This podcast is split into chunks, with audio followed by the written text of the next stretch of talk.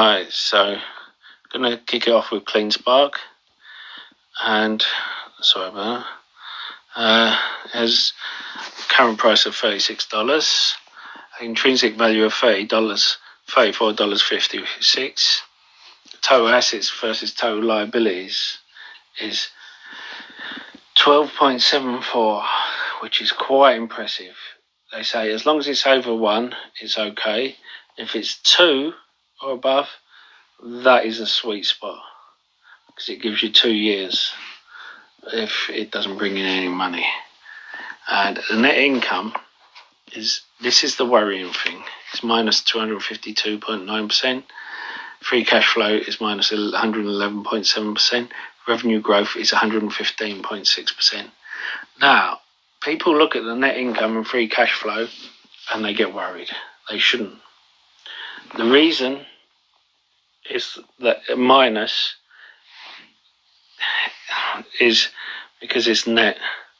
Now, the problem with that is what you've got to realize is they made a massive acquisition of ATL.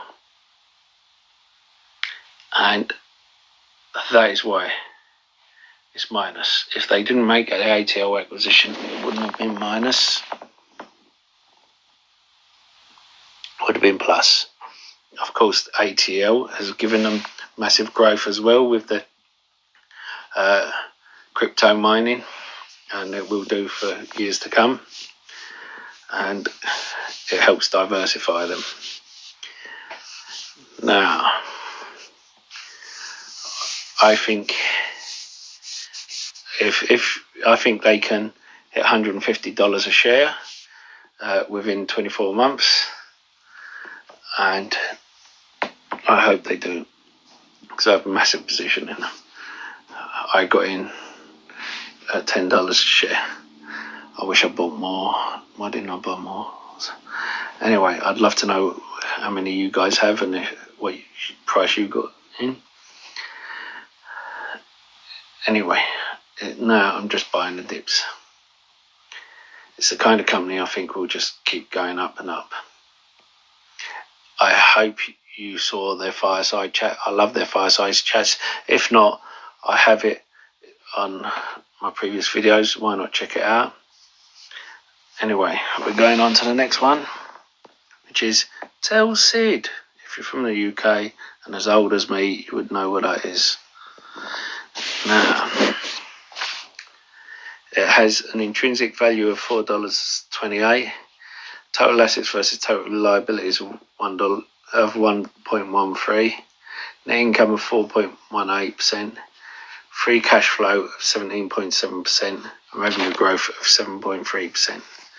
Now, I have people asking me uh, why I put these companies here and why I'm going through these particular companies. I think these companies can all move fairly soon.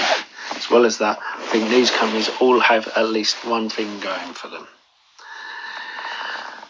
If we look at the technicals, for instance, CleanSpark is obvious. The total assets versus total liabilities is amazing, and the revenue growth was amazing. SID, you see, free cash flow of over 17% is great and I think is gearing up for a move. Look at that. Is that mimics Facebook's uh, pattern until the crash. Now we're going on to another one, ATLC, Atlantis Holding Corporation. Intrinsic value of 25.57.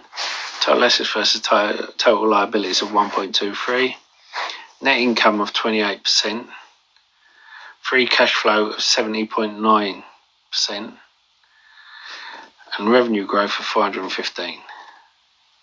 Now, the last three are the reason for this. You know, 70.9%. I had to double check that for free cash flow. Now, because, yeah, that is a kind of cash that Warren Buffett would hold, Berkshire Hathaway, to so that they can make an acquisition.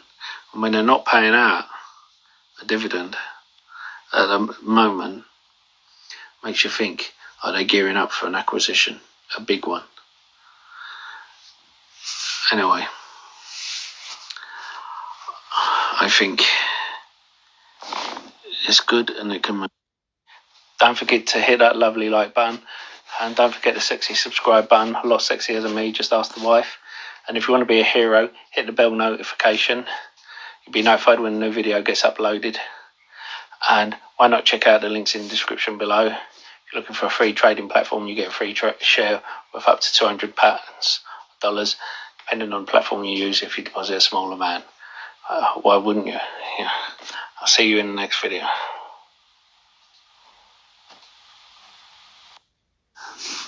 Uh, Maxar. I spoke about this before. I think it'll be in Cathie Wood's Space ETF.